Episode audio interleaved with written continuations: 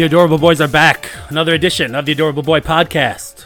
Thank you for joining us. We are styling, we are profiling, we are jet flying, we are limousine riding. Woo! That is who the Adorable Boys are. Thank you for joining us. We have so much, so much to get to this week. It's just going to be a great time for us all. We got the podcast war coming up in a few minutes. We have a whole new game show that I think you're going to love. We have Vito the Vegan Guido stopping by. We're going to talk news. We're going to do so much more too. I couldn't even begin to tell you, so I won't. Had a pretty good week last week. Um, getting ready for Christmas, went out shopping. You know how that is. Yeah, I, I try not to go to the malls because people recognize me and I'm so famous that I can't have a normal time. But if I go early in the morning, there there's not as many. So I went and got some shopping done. Bought some things for Christmas, you know, just normal stuff, you know, that a, a millionaire podcaster like me would buy, and just a lot, just so much, uh, so much out there. You know what I mean?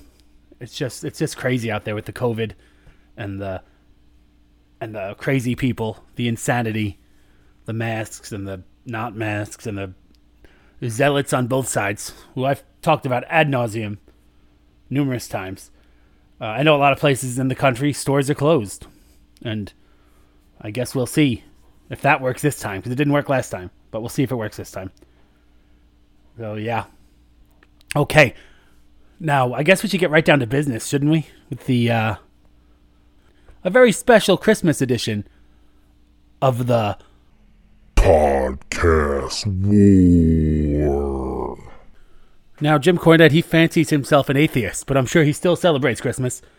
And um, I wonder, you know, I'm sure he's one of those people who say, "I believe in science. I believe in science" as a as a catch-all but I wonder if he knows that if you do believe in science, if you really, you know, go by the scientific method, then you could never be an atheist. You could only be agnostic or theist, I guess.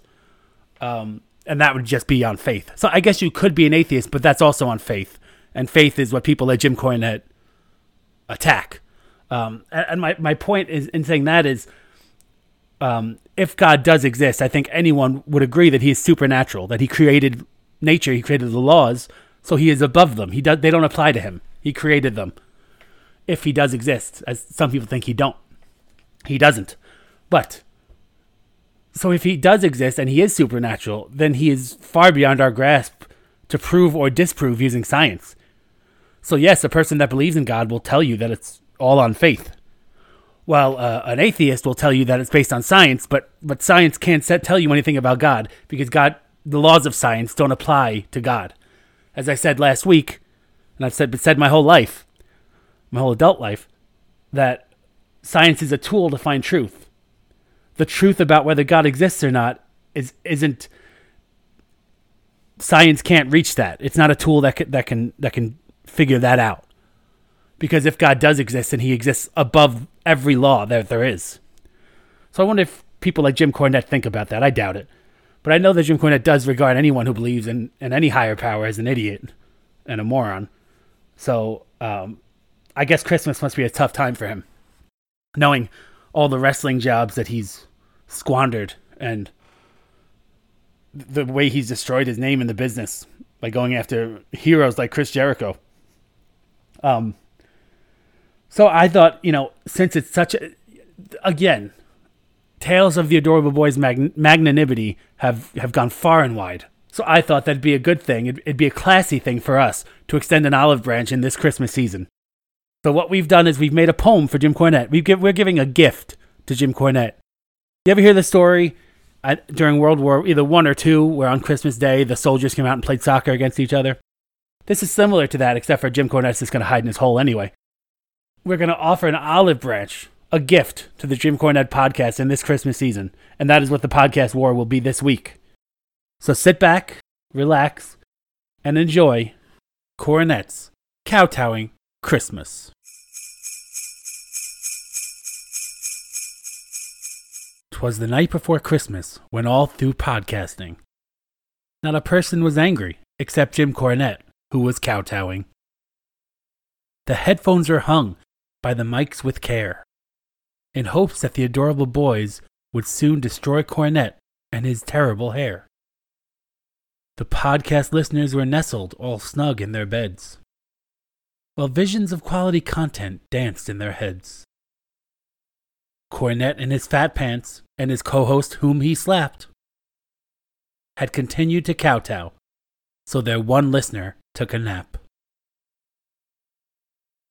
When on the internet there arose such a clatter, Cornette sprung to his heavy duty chair to see what was the matter.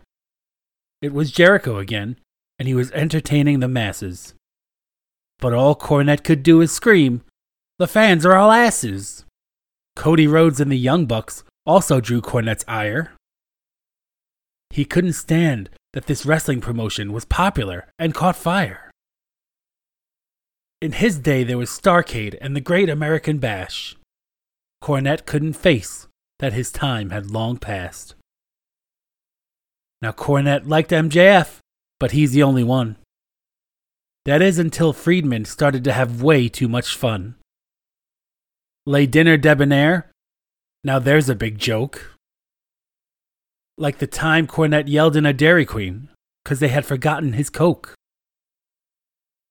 The AEW gold around Kenny Omega's waist and Cornette's anger was severely misplaced. Because Jim Cornette is actually mad at himself. And another year passed, his career still on the shelf. With a sycophantic co host as thick as a brick, Cornette's podcast was garbage and is no one's favorite pick. More rapid than Rey Mysterio, he named those he hates and he cursed and he hollered, and his list reached to space. Now Kenny, now Chris, now Stephanie and Vince, and Batista and Santino, they all made him wince. For Cornette is a has been, he was never great. Not at podcasting or managing or even debate. As he cries from his home deep in the Kentucky hills, Chris Jericho continues to become rich off of his skills. Bye bye to your fame, Jim. It hasn't been fun. The adorable boys will fight kowtowing until the war is done. So 2021 won't be your year. But hold on to kayfabe. Maybe Santa will bring you a new career.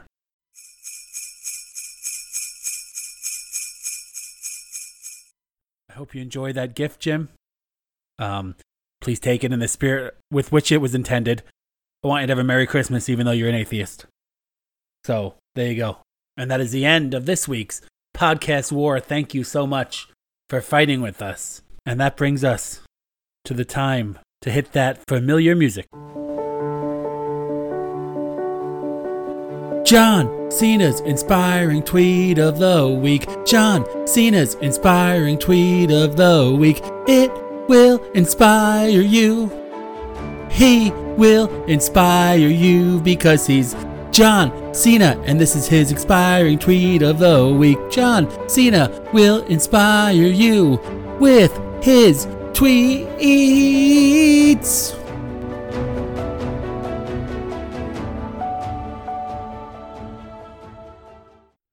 Okay, that brings us to one of my favorite times of the podcast, of the week, really when we talk about one of John Cena's um, amazing tweets, John Cena, the famous wrestler, famous actor, just all around Renaissance man, he tweets and he tweets inspiring things.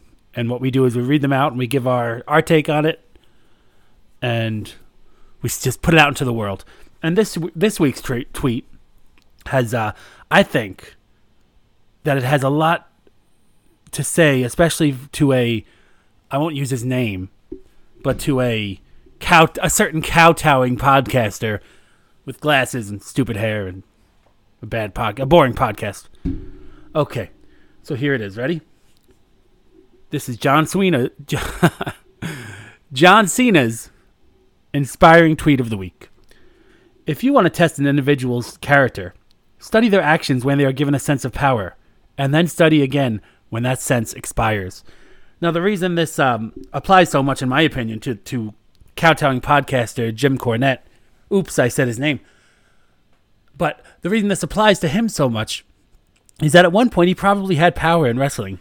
He he he he was he oversaw um, he was a he was a runner. He ran Smoky Mountain Wrestling. He ran um, Ohio Valley Wrestling back in the 80s, 90s, whatever. He was in TNA in a pretty big position. He was in Ring of Honor at one point. And I just, I, I wasn't there with him then. Um, right now, all I know of him really is being a kowtowing podcaster. But I wonder how he treated people back then, you know, and then I wonder, I wonder, you know, when he had, as John Cena says, when, when he was given a sense of power. I wonder how he treated people. I, I bet it wasn't, you know, he seems kind of, you know, whatever. And, you know, I'm not even going to personalize this to Jim Cornette, but Jim, I think you should listen. There are a lot of people out there, when they get power, they're a different person. They hunger, they lust, they lust for more, really. Really, it is the, the person who doesn't seek power over other people, power over themselves. Those are the people that succeed. That's John Cena. You know, he's he was wrestling and he came into WWE and he wasn't doing that great. He wasn't that popular. And then all of a sudden he made it happen. He had the power over himself so that when he had all the power in the in the company, he was still John Cena. He didn't he hadn't changed much. That's the thing about him. And that's the thing about the adorable boys. You know, we started off, we were nothing. We had power because we got ratings in the radio industry. And we never really changed. We were always fair and, and magnanimous, as you were as it were. We never kowtowed. Never.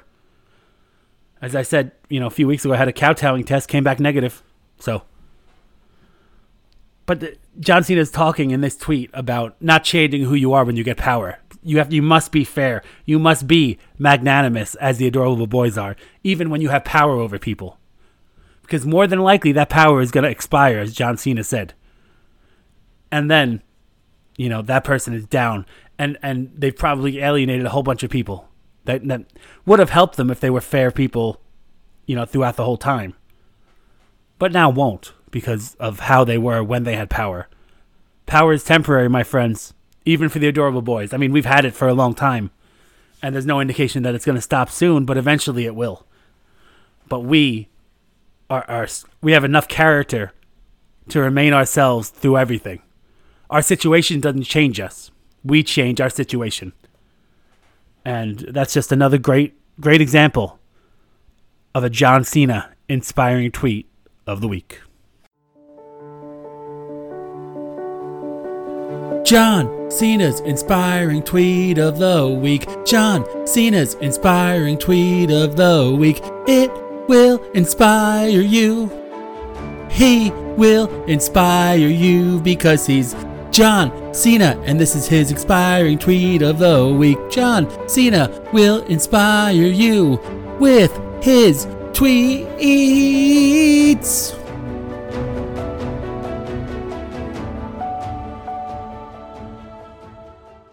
And that is wonderful. Yes, John Cena's inspiring tweet of the week. Always a fun time. We're going to take it to break. I'm having so much fun on this show, this Christmas edition of the Adorable Boy podcast. Uh, make sure you follow us on Twitter at Adorable Podcast and Instagram at Adorable Podcast and Facebook and all those great things. AOL keyword Adorable Podcast. So we're going to take it to break. We have so much more coming up on the Adorable Boy Podcast.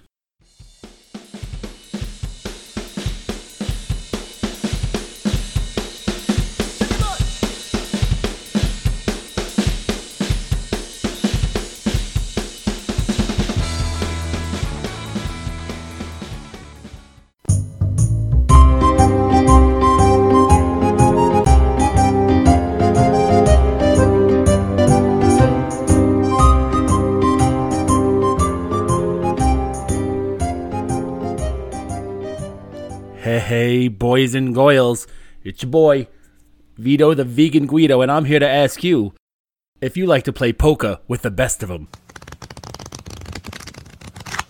Do you like to go all in when you got aces up and you're playing a single shooter? Do you like to make a back raise after a barrel on a bad beat when your bankroll is bonkers? Or are you the kind of player who makes a big bet on a big blind when you've got a handful of blanks and you're bluffing in a big blocker? Do you drop on the flop when there's a rainbow rag with four on the floor? Well, if so, then you should come down to Vito the Vegan Guido's illegal poker club. Every night, degenerates from throughout the county come to spend their rent money on their horrible addiction, and guess what? Vito's finally cashing in on it. Come plays with our team of dealers that consists of swarthy teenagers, ex cons, and rabid alcoholics. We're located right above the Olive Garden, so after you lose, you can search the dumpster for dinner. But make it vegan! So come on down to Vito's Illegal Poker Game and remember, yous can pay your mortgage. But yous don't have to. Get it? That's that's like my line that I say.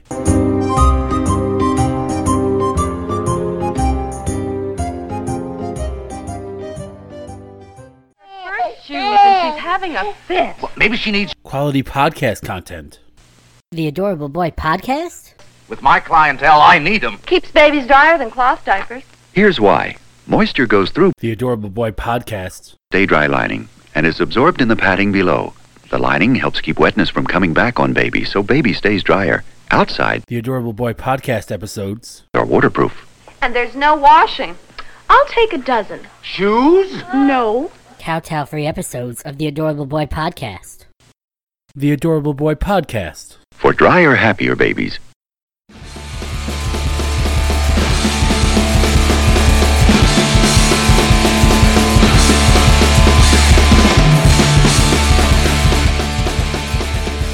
Hello, and yes, this is Spud, the Adorable Boy podcast. Welcome back. So glad to see you. We love to see you. We're going to walk you through this thing we call podcasting. We're going to do it tenderly, like a loving lover would do who loves you. Okay, we are, we are moving right along on this edition of the Adorable Boy podcast.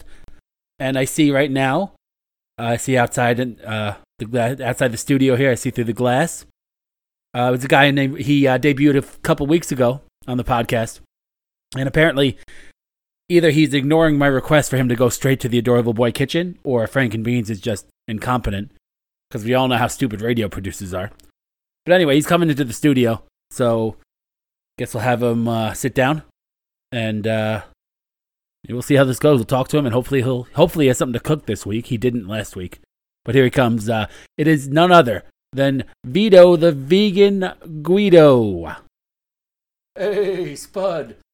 Good to see you, Paisan. H- how you doing? Hey, Vito. Um, what whatever happened to going straight to the kitchen? It's down the hall. It's you know it's pretty close, and I can talk to you from there. You got headphones. You know it, it'll just get it'll, it'll help the show move faster. You know I've been doing this since I was 18, and I just know some stuff. So if you could just go straight to the kitchen next time, and we'll talk there. You know what I mean? Spud, you ain't you don't you ain't liking Vito no more. I mean, you don't want me to come in here anymore. Oh, it's not that. It's not that Vito. It's just it, as I said, it'll help the show move for. Anyway, you know? We'll talk about it later. The uh, the adorable boy disciples, they're here. They wanna they wanna listen to you cook. But yeah, let's see how you doing first. Uh, how is that investment business going? Have you uh, have you got any customers? Have you got any clients? Tell me tell me how that's going.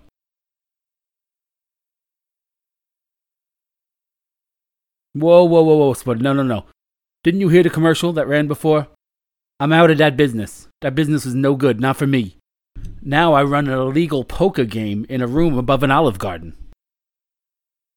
An illegal poker game? Yeah, didn't you hear a commercial? Just ran right, right before.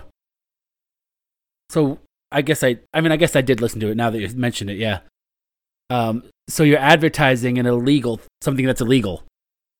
Whoa, whoa, whoa, Spud. Let's keep the, let's keep the legalities quiet about that, huh? I'm trying to become a legitimate businessman. You know, I hustle. I get things done. But you just you just said it in a commercial. You just said it right now that it's illegal. Uh, Spud, it's just a poker game that I, I don't have a license or anything like that for. You know, and it's just gambling, which is illegal. But listen, are, are we here to talk about that? Talk about how I make my money? Or do we want to cook some fine vegan cuisine?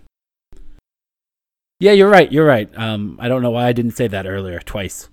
But anyway, uh, I'll let you music. You can go ahead and go on and uh, yeah, okay. Vito is on his way out of the studio. Gonna head over to the adorable boy kitchen. Gonna let him get settled there. Then we'll hit his music. Um, Forza. Yes, Forza indeed, Vito. I don't know what that means, but I remember seeing it for uh, when Italy was in the World Cup all those years ago. So yeah, he's on the microphone in the kitchen. That's how you just heard that. Uh, he's getting the headphones set up, and Frankenbeans just is in my ear telling me that he's ready. So we're gonna head to the Vito the Vegan Guido's cooking vegan cooking segment. Maybe we should call it like Vito's Kitchen or something like that. Well, we'll figure it out. Okay, so uh, take it away, Vito.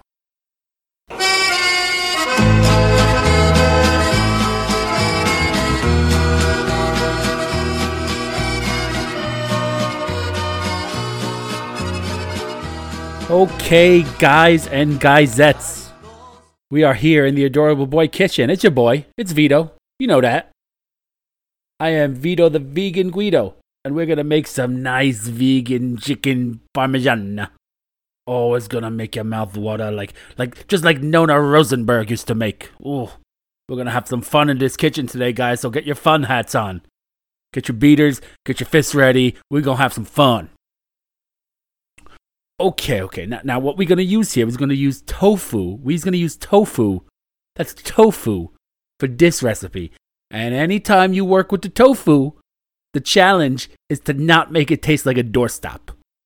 So we're gonna get to it. We're gonna make this tofu taste like great chicken parmesan, like your mom used to make, and not the doorstop, like the one that holds up, holds holds open the door. So what you're gonna need, of course, you're gonna need the tofu. Tastes like a doorstop, but not when we're done with it. And we're gonna need some vegan chicken bouillon, garlic butter, cheddar cheese, the bread crumbs, and the mozzarella that's so pale. It's like that Mick chick that I scored outside the Springsteen concert that night in Hoboken. Oh yeah, whatever. That I'm sorry, that, that was insensitive. That Irish broad. Okay. You're also gonna need your favorite vegan pasta and your mother's famous gravy. I won't get into how to make those because if you don't have a vegan pasta and gravy recipe, you ain't worth nothing, you bachagaloop. So you get those, then you come back and talk to Vito. Okay, so now, first we gotta thaw, we gotta thaw and drain the tofu like I used to drain the boils in my pop's neck. You know, you got you get that done. Then you marinate the tofu in the chicken bouillon. And it'll give you that great taste you've come to, to know from real chicken parmesan. Now, while all that's happening, you gotta get the cheese, you gotta get the garlic, you gotta get the breadcrumbs and the butter, and you mix it all up, you bastachot. You mix it all in with the tofu, then you top it with mozzarella, you pop it in the oven, and boom. You got a nice vegan chicken parmesan that only kind of tastes like an old baseball mitt that my Uncle Joey gave me when I was 10. And now this is gonna feed, you know, you, you make you make the recipe for as many people as you're cooking for. A nice Sunday dinner, you're gonna make a few of these, you know what I'm saying? But if it's just you and your you and the, the broad at home one night, you just make the one, or the half, depending on how much your broad eats. And let me tell you, fellas, speaking of broads, you pair this with a nice light mer- Merlot that you can get from the gas station, and this is gonna bag any dame that you got your eye on. But make sure you kick her out before the boys come over, right, guys? now, Spud, that's how you make it nice. So that's this week's Cooking with Vito. And remember, yous can eat meat, but yous don't have to.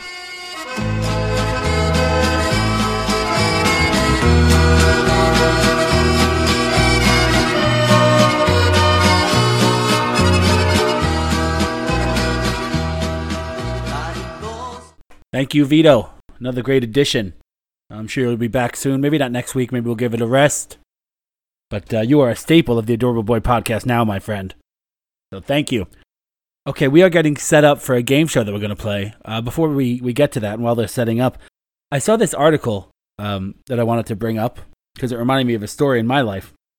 Um, and I don't know what paper this article is in or if, it even exists, but it said that um, you know, it, it was wonder it was basically talking about how the youths of today might have a hard time advancing in their, their career in a post-COVID world. And who knows if that's true or not? That's not the point. You know, kind of a stupid article anyway. But it reminded me of, of it was my first job in radio, and that was way down in Pinellas Park, Florida.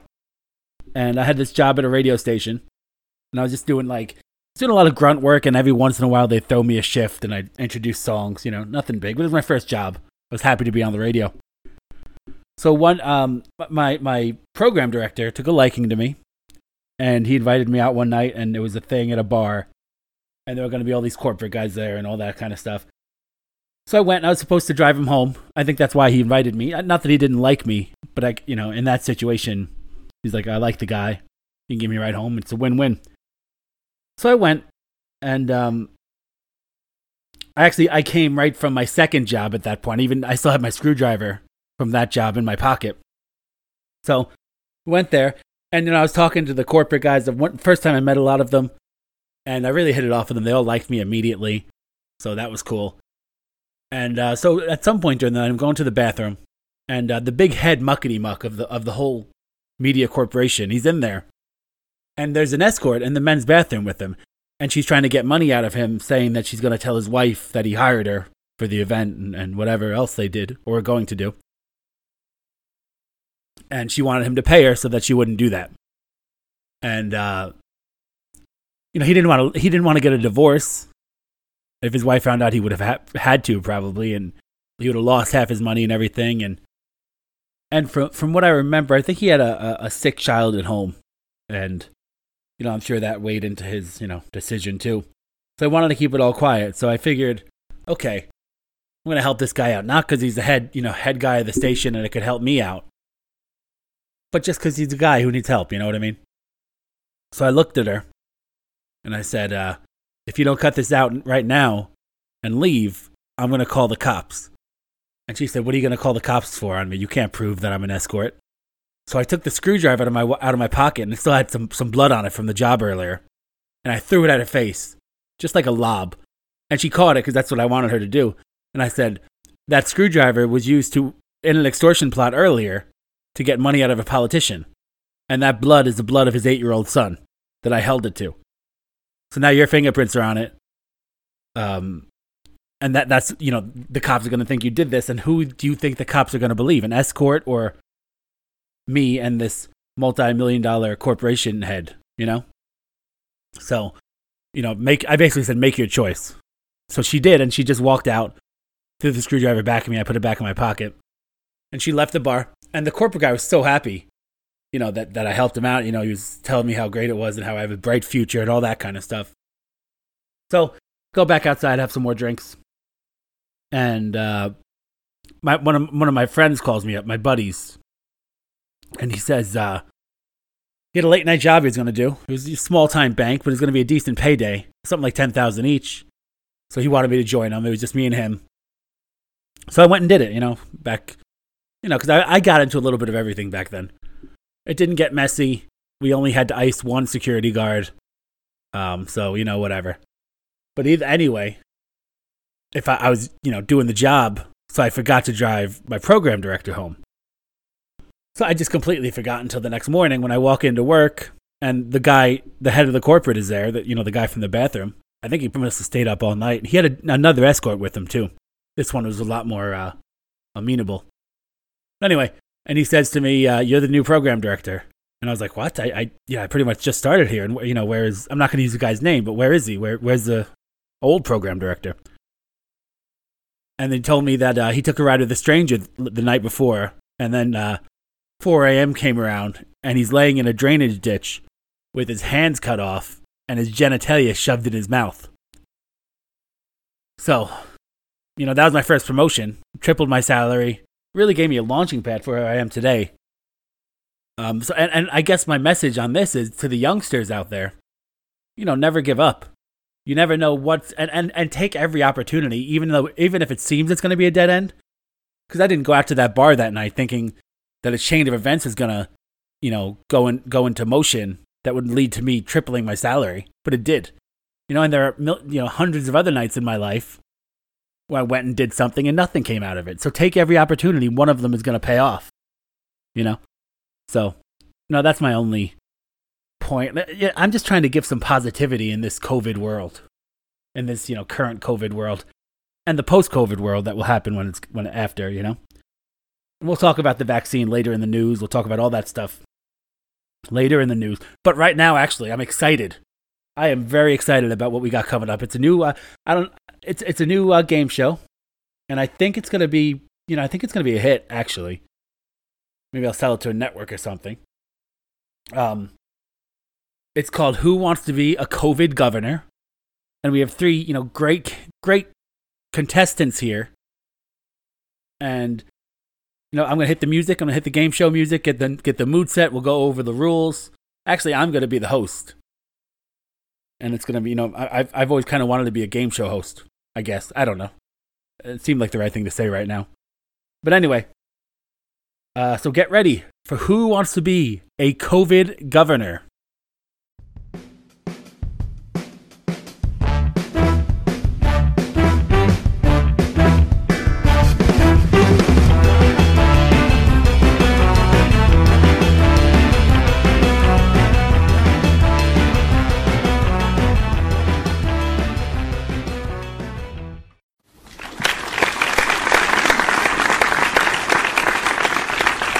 Welcome, everyone, to Who Wants to Be a COVID Governor, the game show where three contestants vie to see who can be the least incompetent leader during a global pandemic. Now, let's not waste time. Let's meet our contestants right now.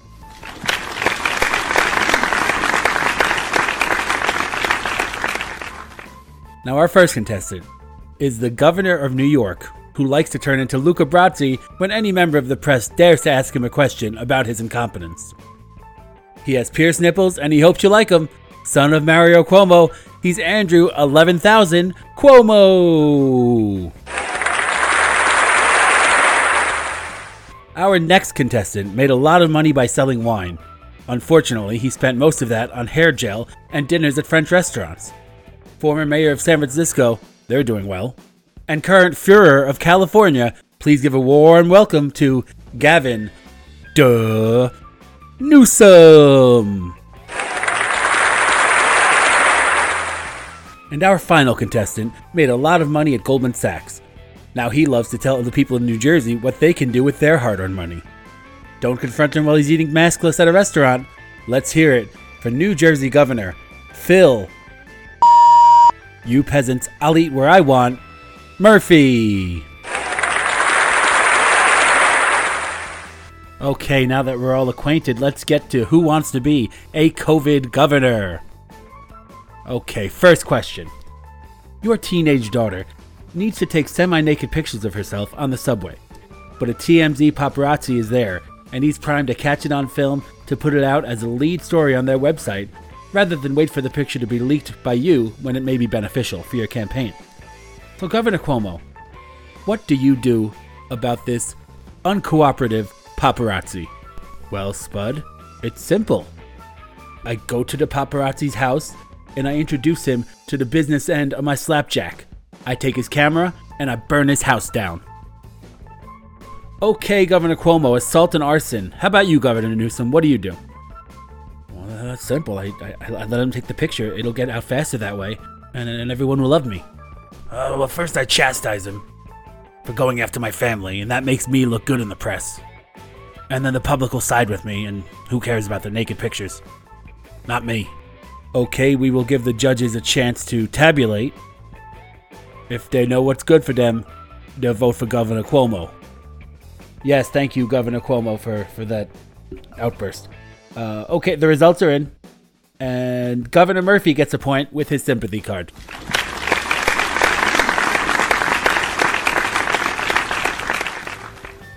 And we move on to question two. Governor Murphy, this will go to you first.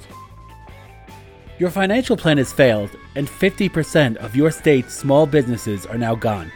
How do you fix this and, maintain and maintain the support of your constituency? Uh, just stay the course. As long as I'm a Democrat, I'll get voted in again. It doesn't matter how hungry the peasants are.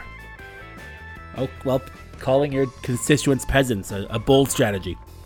Okay, Governor Newsom, your answer. Duh. Okay, not an answer, but probably the best we're going to get from you on this one. Governor Cuomo, your turn. What is your beef? You don't do anything.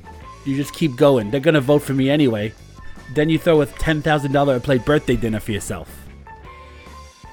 Okay, uh, judges say Governor Newsom. Wow.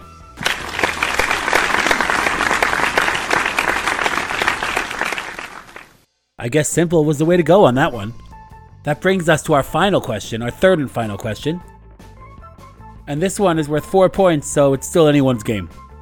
Quite a quite a game we have set up here. Anyway, your policy during a pandemic was an utter failure, and the people of your state have seen you openly flouting your own lockdown laws.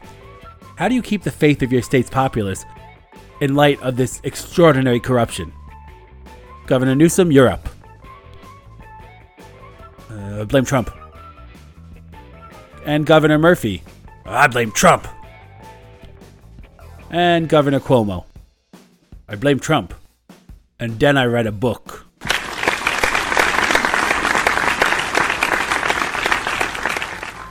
Well, Governor Cuomo, the crowd really liked that one.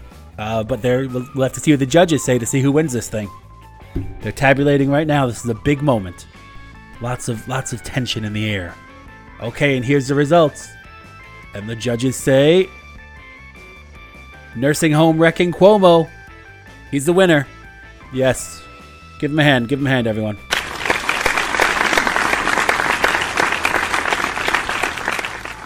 Now, Governor Cuomo, is there anything you'd like to say to, to your state and to the world, actually, who's listening right now? Yeah, I got something to say. It's my state. You're just living in it. Wow, you know, I know a vegan guy who would just love you, Governor Cuomo. So that's the end of Who Wants to Be a COVID Governor. And let me leave you with a quote from a legendary author, J.R.R. Tolkien. And here it goes The most improper job of any man, even saints, who at any rate were at least unwilling to take it on, is bossing other men. Not one in a million is fit for it, and least of all, those who seek the opportunity. Thank you for joining us on this edition of Who Wants to Be a COVID Governor. Take care, stay healthy, and survive if Cuomo lets you.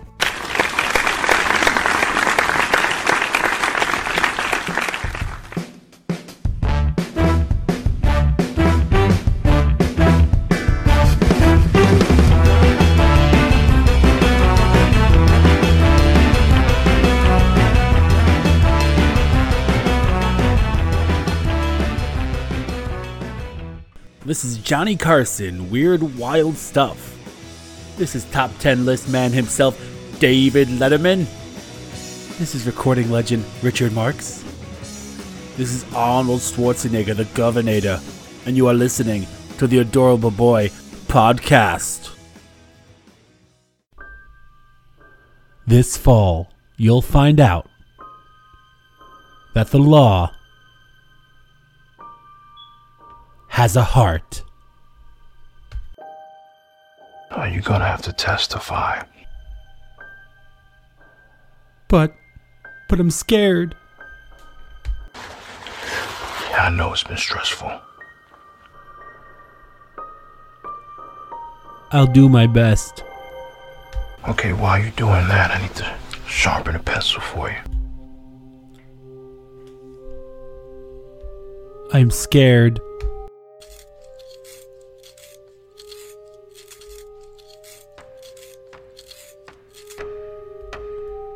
Um, are you gonna do anything but sharpen that pencil?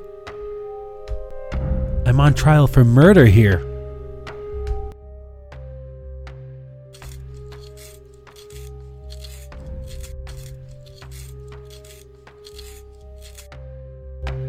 Well, what is your plan for my defense?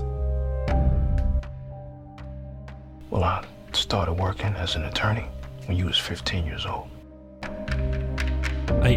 Why did you tell me that? Are, are you going to defend me, or am I going to go to jail for murder?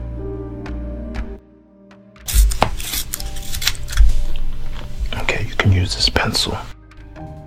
Pencil? Ugh, there's like 20 pencils in front of you. Can I get a different lawyer? Oh, this the state is paying for me to be here. Nothing's coming out of your pocket. So, do you have any defense planned? I got a couple pencils. Well, I'm going to jail. This fall, learn what it's like to be the law and keep order. Suspenseful Cop Show.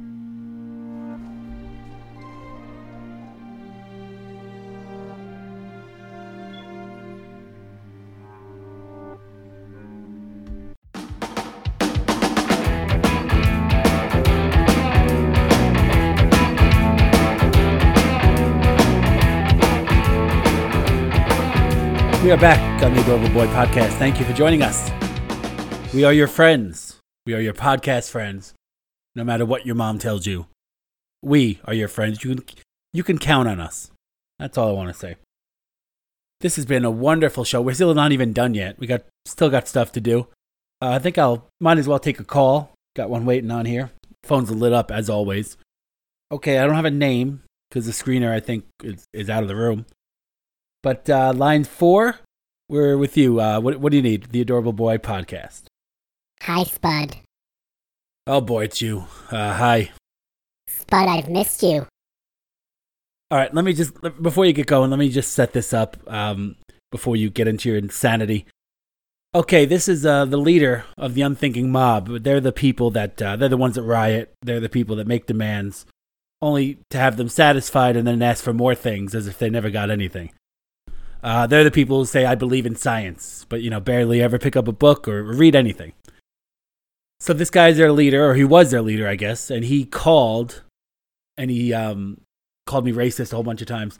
And then he sued me for being racist, and then he came on the show. It's a really long story.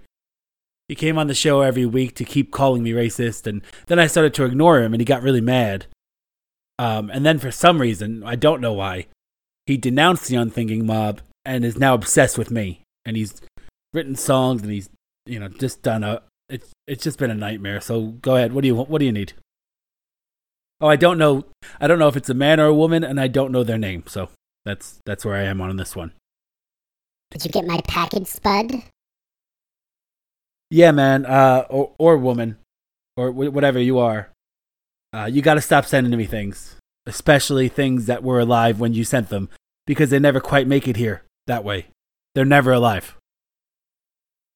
I just wanted to show you how I feel. I know, but I'm just sick of receiving the corpses of various species in, in boxes. You know, but we don't we don't need that here. We don't want it here. We don't even open them anymore. They just go right into the garbage. And yes, we know that you've started sending them under the name Miguel Correa, and uh, those ones go into the trash too. So tell Miguel, i.e., you, to stop sending us animals. I assume they're alive when you put them in the box, but I, I can assure you they're not when they get here. I can't stop loving you, Spud. All right, is this all you wanted? No, I just wanted to let you know that I was proposed to last week, but I said no because I'm waiting for you. I'm saving myself for you, Spud, with all that implies. I don't even know what gender you are. Uh, it's Why don't you come over and find out? Okay. Please, please just stop calling and stop sending death through the mail, and please j- get married and and just just go, please. I'm hanging up. Goodbye. I don't know what to do. And this this this person has been bonkers. Yeah, I said it, bonkers from the beginning. Uh, now they're sending me boxes of, of, of just decaying animals and, and uh, know, something the kind of thing that haunts your dreams. Now I've had stalkers before. Don't get me wrong. Never quite like this though. I'd really like uh, that person to leave me alone, but you know.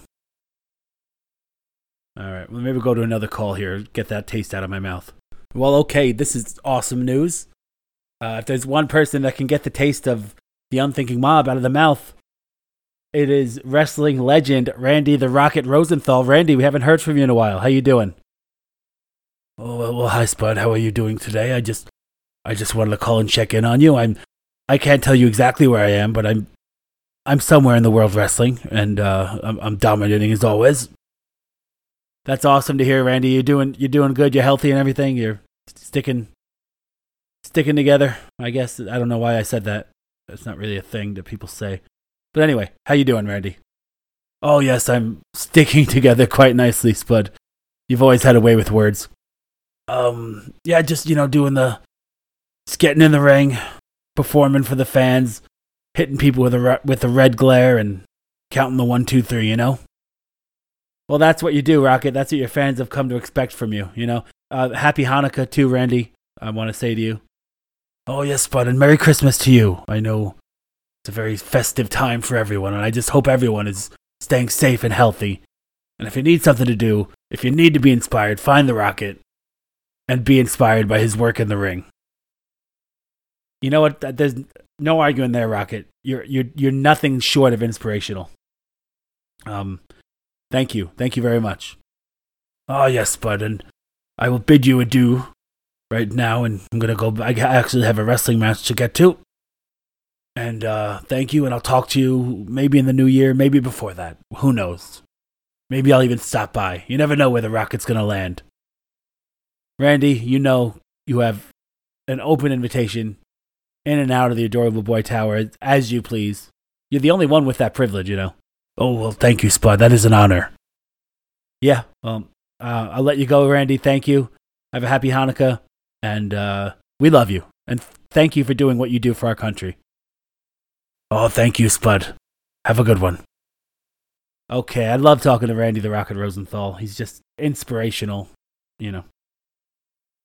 That that's not even the word for him, but just thank thank thank the Lord that He made the rocket. That's what I have to say. Okay, we're gonna move right on. I guess it is uh, finally time to talk about some news on the Adorable Boy podcast. And actually, um, I have a video here I want to play for you. It's not well, it's audio, but uh, legendary actor Tom Cruise went on a tirade on a move on the movie set of Mission Impossible, whatever number it is. I don't even know. And about it was about people not obeying. Uh, I'll I'll tell you the specifics after I play the audio, but it's basically about people not obeying uh, COVID nineteen regulations or whatever. So we're gonna play this. We're gonna get we got it from TMZ.com, and this is audio of Tom Cruise losing it on set. It, it's a little bit hard to hear, but just kind of stick with it because it's important, and uh, I got some thoughts on it. Okay, so here we go. Tom Cruise yelling at his crew on Mission Impossible movie for ignoring uh, protocols for COVID 19. We are the gold standard. You're back here in Hollywood making movies right now because of us. Because they believe in us and what we're doing. I'm on the phone with every studio at night, insurance companies, producers. And they're looking at us and using us to make their movies. We are creating thousands of jobs, you Okay, now here's the thing. I got nothing against Tom Cruise. I think he's fine. I don't know much about him. Whatever. Um, but everything in Hollywood, every, everything in entertainment, as I've grown older and I've as I've been in entertainment, I've I've I've seen it for what it often tends to be, which is a big lie. You know, marriages and kid, you know, having kids. A lot of some people, I'm sure, have kids for their image. Uh, they get married for their image. They get divorced for their image. They do. They give to charity for their image. They do all these different types of stuff for their image. Now, I get getting angry at, at if people weren't obeying the, the rules and the, the whole movie might get shut down because of it. Not that what I read was that these guys were kind of standing closer than six feet while they were to, uh, close, you know, closer than six feet apart uh, while they're looking at a monitor, I guess, for something, you know, for their work. And first of all, I don't know that that's, you know, the biggest. I don't know if that. Now, I don't know what happened before or, you know, at all d- during this filming. I don't know if that's a, the thing a tirade comes from, unless it's continually done, which maybe it was. But if you just see that, you'd say, hey, guys, you got to stand apart. You know, you can't, whatever. So that's one thing. The second thing is I'm, I'm going to give you a few quotes from this from this tirade of uh, Tom Cruise's. Let me find them here. Hold on, I got them written down actually. Show prep, you know. Okay, so here it is. This is it. Starts off with him saying, "We are the gold standard. They're back in Hollywood making movies right now because of us, because they believe in us and what we're doing." Um. Now, I don't know about anyone else here, but when I get angry, I'm often not very eloquent. I'm not thinking of words like gold standard and and you know the the comp the idea that they're back in Hollywood making movies right now because of us, you know whatever. Um, it's it's weird and and it seems forced and it seems fake. It almost seems like this was done so that it could be released. So I mean good publicity for Tom, good publicity for the movie, you know that he's he's righteously angry. So in my opinion, I'm, I'll say it in no uncertain terms terms, I believe they manufactured this whole thing for the publicity. And if anyone says that Hollywood wouldn't do that, or an actor wouldn't do that, a movie studio, it's insane. And and they didn't do it as something like you know, I don't know, some big, really egregious you know offense. This was something that most reasonable people are like, okay, they can they can solve them not standing six feet you know a, a, apart. They can you know, whatever. But I don't. It just it just reeks of that to me. My BS meter, as they say, going crazy. So I do I believe this entire thing was contrived to, to make a statement to say, hey, look, Hollywood's really trying, you know, because I mean, you listen.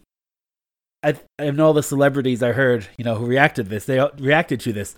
They all some of them might have said he went a little overboard, but none of them disagreed with him.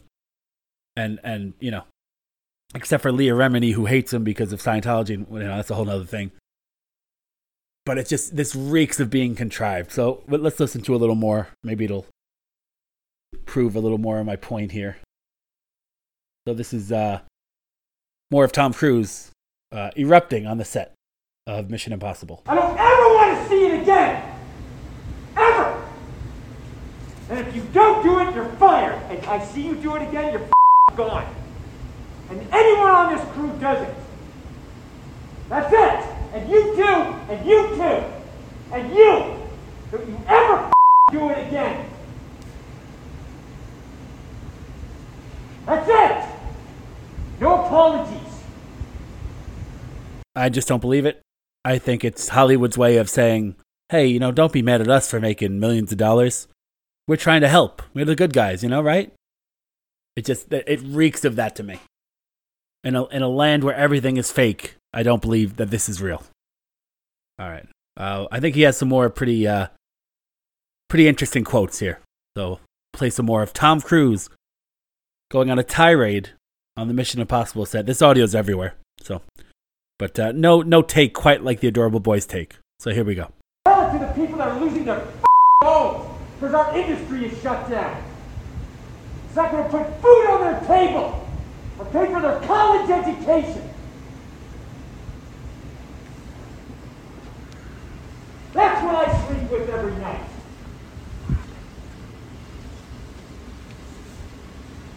And the future of this industry Tell it to the people who are losing their homes and put food on their table and can't pay for the college education. Uh, that's what he sleeps with at night. The future of the industry. It's this stuff was written for him. There's no doubt in my mind. No doubt. And and I looked actually looked it up because I mean I don't know that Tom Cruise can say other people's words. You know, as an actor, he's a good he's a good actor. But I'm wondering if he can come up with them. And in his you know what 40 year entertainment career, he's got like writing credits for two things, and one is I forget. Well, one is is just a rumored thing. I think. Let me look it up here. Actually, I have it right here. Okay, he has two writing credits. This is IMDb. Untitled Tom Cruise SpaceX project, and that, and then it has in parentheses idea. So I don't think anything's been, been written for that yet. And then Days of Thunder story, which you know could have been him just putting uh, one or two ideas in, but whatever. I don't know. Maybe he wrote the whole thing. I have no idea. But he didn't write much. And and this stuff was this stuff was written for him. There's no doubt in my mind. You know, and that's my that's my opinion. It's big news going everywhere. I don't believe it for a second. Okay. We'll move on to some other news. I think we've given uh, Tom Cruise what for. Okay, Congress um well the government passed a uh they they you know settled their funding for the year. Um, and in that was a COVID-19 relief bill, which I think every individual's getting 600. I don't know exactly how it works out. Every house, I don't know. I read somewhere that the that uh, the Treasury sec, the Secretary of the Treasury said that it'll be 2400 for a family of four. Really, I mean, you know, we're paying ourselves. I, I'd be, you know, they're just giving us our money back that, that they took from us, really. But um, there's a lot of stuff going on around line, gone out online about all these um foreign like all these things that this the the stimulus bill includes. Uh, it's not necessarily the stimulus bill, however, and people point that out that like cause here's a here's a few numbers, and I don't even know if these numbers are true. They probably are though. Uh, one billion to the Smithsonian, forty million to the Kennedy Center, 154 million to the National Art Gallery, 167 million National Foundation of Arts and Humanities, blah blah blah. Um, and that's being reported, I think, as part of the stimulus bill, but I think it's just part of the government funding. I mean, if you're against it, though, it doesn't matter what it's a part of. Why is the government spending our money on that? Is the, is a question. I'm all for arts and humanities. Should it be something funded and subsidized by the government to this to this level? I mean, I'd like to see where all that money goes, because here, if the government could properly fund things, and this is how the adorable boys always feel, if the government could properly fu- properly fund things, I'd be fine with it. But there's corruption, there's waste, there's all this stuff. So 150 million to who are 1 billion to the Smithsonian. How many of that is going to bureau- bureaucrats who get jobs because of who they are? Maybe they don't even really do anything. And how many is going, uh, you know, to enrich the artistic, you know, uh, soul of America, which is a worthy pursuit. Is it a one billion dollar pursuit? I don't know. But um, you know, and then there's a whole bunch of foreign aid in there too, which also is isn't necessarily part of the COVID bill. The COVID bill is part of the the funding bill. But, you know, it is money either way, and we're giving it to other countries. I know we're giving, you know, millions to Pakistan, million, you know, all these places. Is that how our money is best spent? Especially when, you know, we're looked at how we're looked at throughout the, the world. Um, I don't know. I, I mean, we're giving money to all these different countries, and yet you know, they turn around and call us racist and terrible and all that. So, you know, it's it's big government. That's what they do. I don't know how you could be surprised at it. I might not like it, but I'm not surprised. That's what they do. So, you know, it, it, if we want something different, we got to vote for something different. I know Rand Paul came out and said he was going to vote against it. You know, one of the few people that would say that because he's going to be called, you know, evil and oh, evil and all that. Um, but he's right there criticizing Republicans and Democrats together, you know, and he's one of the few that do that. In fact, he's it seems like on this he's coming down harder on the Republicans.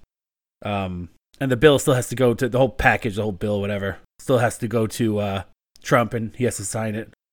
I doubt he would veto it, um, he's not really in a position to do that, I don't think.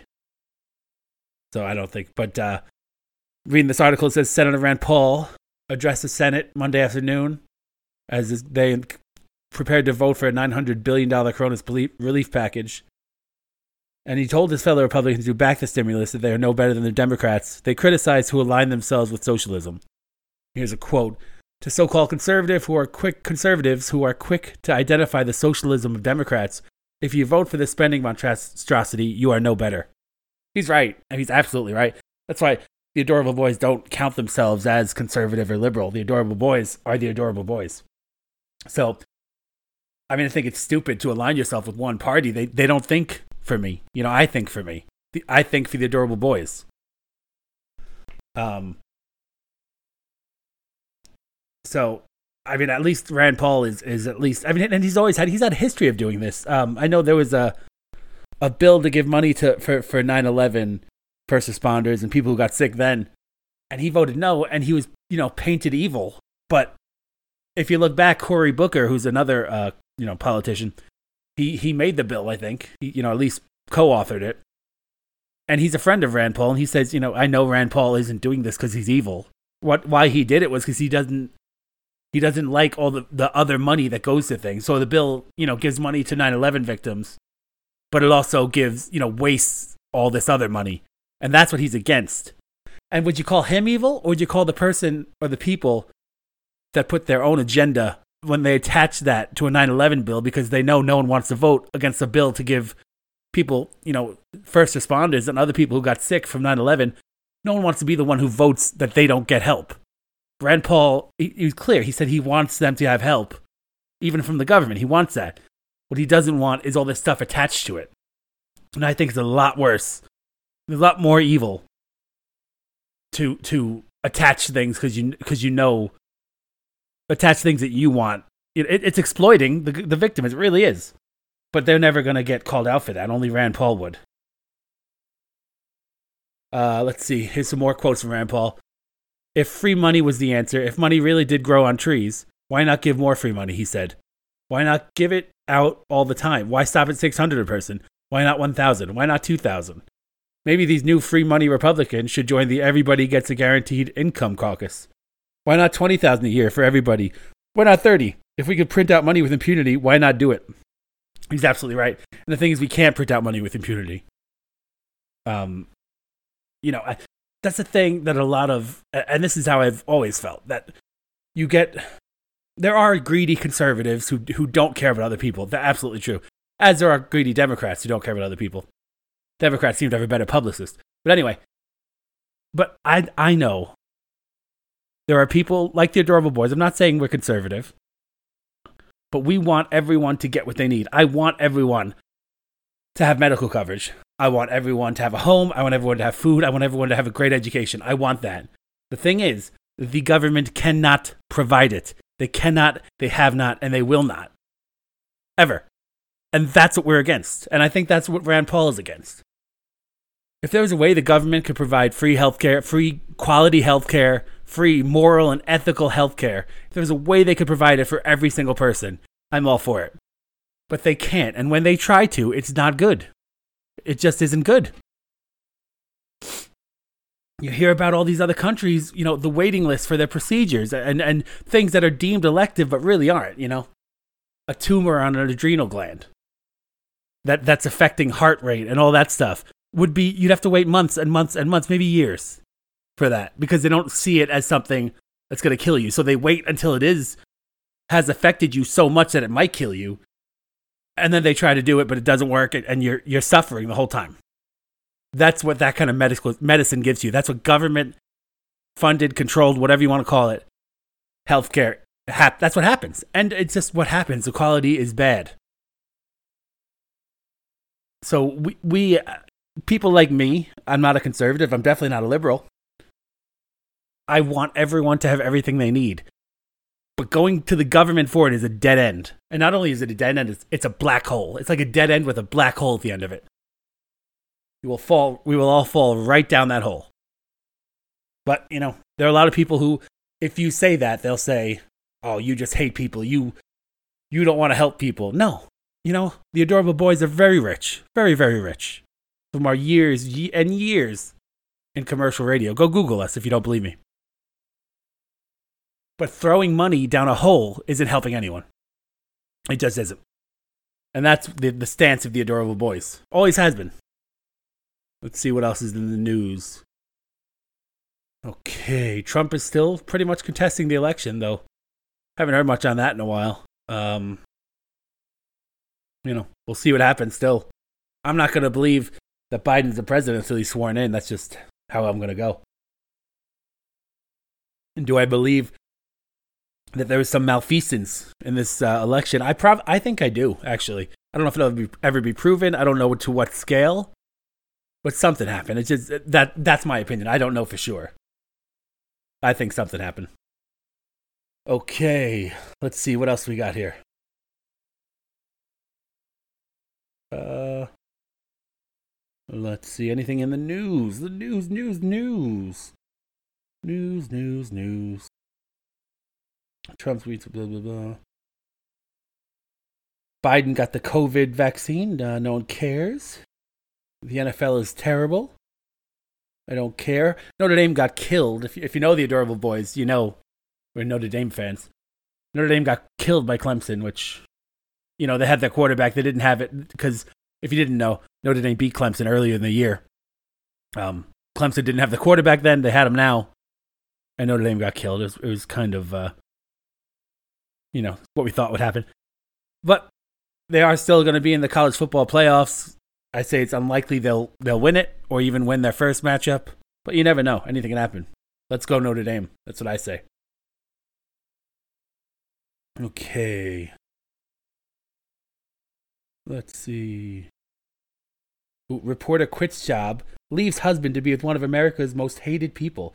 This guy that they're talking about is uh, the guy Martin Shkreli. He's the one who bought the, I think it was either an AIDS or a um, cancer drug, and like jacked the price up really high, and everyone hated him for it. But apparently, and then he went to jail. They call him Pharma Bro. Um, oh, here. He first gained notoriety by buying the rights to a drug used to treat an infection that occurs in some AIDS, malaria, and cancer patients.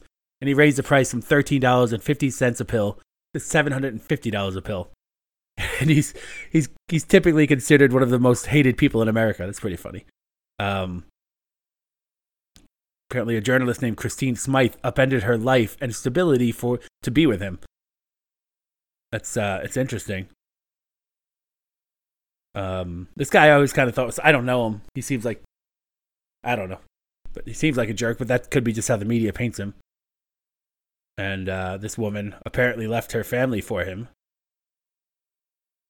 I don't know. Uh, who cares? That's what I say. I don't think this is news. I just kind of anything with that guy I find funny. Let's see. Oh, here's squad versus squad. AOC was ripped by her own teammate. Let's see. Ilhan Omar slams lawmakers, including AOC, for getting coronavirus vaccine ahead of elderly frontline workers. Now, this is what's always going to happen with the left. There's a there's a really smart man named Yaron Brook, and I check him out on Twitter. Is uh, Y A R O N and then B R R B R O O K. Very smart guy, um, objectivist guy. He does he does a whole bunch of different shows, and he made a point that I that I really think is smart. He said that he's more scared of the right uniting behind an ideal, something like a, a Christian ideal, to, to, to fuel their party and uniting behind that and becoming very powerful. He doesn't think the left can do that because they can't unite under an ideal, one ideal, because that, that once they're always changing things, you know, no, they're so fragmented and, and they all, their, their motivations are so off. They all want to be in, you know, the one and, and things change. So they kind of really eat themselves. And I, I assume that's what's happening here. Uh, let's see. Rep Ilhan Omar criticized her fellow lawmakers over the weekend for putting themselves ahead of frontline workers and vulnerable populations, who says should receive the coronavirus vaccine first. As members of Congress began to receive the doses, Omar said in, on Twitter that it was shameful for lawmakers to be prioritized for the vaccine. We are not more important than frontline workers, teachers, etc., who are making sacrifices every day which is why I won't take it. People who need it most should get it. Good point. I mean, especially younger ones, younger politicians, they're at a much lower risk. Younger people in general. Um, but yeah, teachers and frontline workers, you would think they would get it first. But, you know, they're not important. Not when it comes to the what is what is Biden 90 years old? The 90 year old president president elect somehow got voted in, which is is boggling, mind boggling to me. It's so mind boggling. I couldn't even say the word mind. That's how that's how mind boggling it is. Uh, let's see. The congresswoman made similar comments in an interview with CNN last week, where she said prioritizing White House staff was disturbing. Uh, Majority Mitch McConnell Omar's fellow squad member Alexandria Ocasio Cortez received a dose over the weekend and made herself available to answer questions about the experience in social media. Okay, I, why would I ask her about getting the coronavirus vaccine? Re- what, what is what is what what information does she have? What knowledge does she have? I know she's not a scientist. She's barely a politician. I don't I don't get. I don't base anything off of what politicians do. Only I mean only to make fun of them, which is just an endless endless supply of of material for that. They're keeping us in business, honestly. I never, you know, when the op- opportunity comes to buy real estate or a house or something, I never say to myself, well, what would, uh, would Steny Hoyer do? Or what would Alexandra Ocasio Cortez or, or Mitch McConnell, what would they do in this situation? I'm going to see what they would do. Would they buy this real estate? Would they do this? No. I'm not going to trust them with, with, you know, my health either. I am no more, I am less likely to get it because these people are getting it. I don't care. And of course, as I said before, they're a lot more important apparently than us. So who knows what they're getting, what we're getting? Who knows? Who honestly knows? Um, I just, I, I don't understand. It's the biggest, like, they're so out of touch. To think that, oh, well, she got it. I'm going to get it. I can't imagine people think like that. Maybe I'm wrong. Maybe I'm out of touch. I hope not because I don't know. Uh, let's see. Dr. Anthony Fauci, the nation's leading expert on infectious diseases, recommended that leaders like President Trump and the President elect Joe Biden receive the vaccine as soon as possible for security and safety reasons. Um, Trump, who, is, uh, who has not yet received his vaccine, previously said he thought White House staff should receive doses later in the program. Huh. Uh, Trump contracted the virus in October, but it's not clear how long immunity, immunity lasts. So, Pence received his vaccine.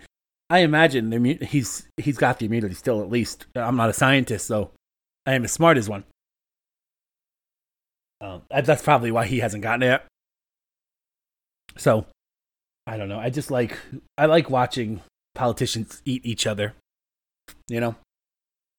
Um, it's just where's all their hate gonna go when Trump isn't here anymore? Whether it's you know this year, whether it's four years from now, or whether you know he runs again. Whenever whenever we don't have Trump anymore, you know all this hate that he brought to the surface is this ugly hate of most of the, of mostly the left side, but also some in the right side, the ones that don't support him.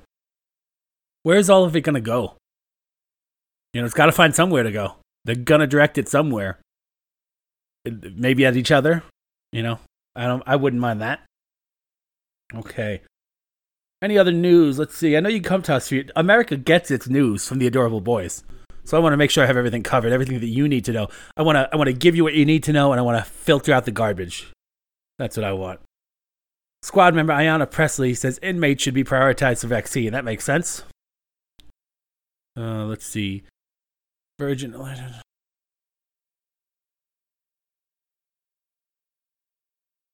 Ooh, Californians can expect a larger lockdown, says Newsom. We had Newsom on the uh, on the game show earlier. Let's see what this says. He said Monday he would likely extend his state stay-at-home order. Uh, based on all the data, uh, Democrats, uh, it's very likely that we're going to extend the stay-at-home order. It was set to expire on December 30th for the southern part of his state. Uh, let's see.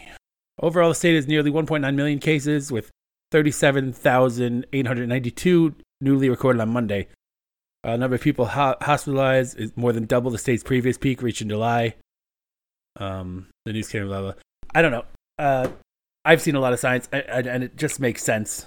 I've seen a lot of data, not science. I'm, I sound like one of those idiots now. Um, I've seen a lot of data. I don't think lockdowns work. I think responsible, you know, uh, practices are, are what's best. I, lockdowns are, are terrible for a million reasons and they're not that effective at stopping the virus. You know that it's it, it, we've seen it, but they're gonna keep locking us down. They're gonna keep doing all this garbage. Some states haven't though. Some states have done well, even you know with higher numbers. They haven't locked down, and I think that's a smart thing to do. So, and I know there's a movement to recall uh, Gavin Newsom. So for any of the adorable boy fans living in California, sign that petition and uh, hopefully get him out of there. Get someone, some kind of sense in there. Maybe vote for Adam Carolla. I'd vote for Adam Carolla if I lived there. Okay, I think that's all the news that's fit to air right now. And uh, we want to thank you for joining us on the Adorable Boy podcast. We had so much fun. Uh, the Who Wants to Be a COVID Governor was gangbusters. Went over at gangbusters. I know all, all the Adorable Boy disciples love it out there. Um, we had a call from Randy the Rocket Rosenthal. Thank you so much for calling us. We'd love to hear from you whenever whenever you want to get on that phone or come in. Vito the vegan Guido made vegan chicken parmesan. Um, he kind of held his temper in check today, which was nice. Maybe he'll be back next week. Maybe we'll give him a, a week rest or something. See what else we did? Oh, we did the very very special Christmas edition of the podcast uh, War. A nice little poem for Mr. Cornette. And we had so much fun. And I want to thank you all for being here on this edition of the Adorable Boy podcast. And we want to wish you the very, very merriest of Christmases. Uh, you know, we started this podcast this year after a few years off. We used to be on regular radio, and you guys have just been so warm and so welcoming. And we just want you to have whatever holiday you celebrate. I'll say Merry Christmas because that's what I celebrate. Whatever you do, I want you to have the best one possible. I hope you had a great Hanukkah if that's your if that's your thing. Whatever it is, uh, just have a great one and, and know that the adorable boys love you and we're going to be here for you we got another episode in this year, and then 2021, the year of the adorable boys. We could feel it. You can feel it in our veins. So thank you again from the bottom of our hearts for coming along on this wild ride with the adorable boys. We love you all. You want to get in touch with us? We go on uh, Twitter at Adorable Podcast, Instagram at Adorable Podcast, Facebook, The Adorable Boy Podcast, AOL keyword Adorable Podcast. Again, Merry Christmas, Happy Kwanzaa, Happy Hanukkah, Happy whatever. We love you all. This is The Adorable Boys signing off and saying, have a great night.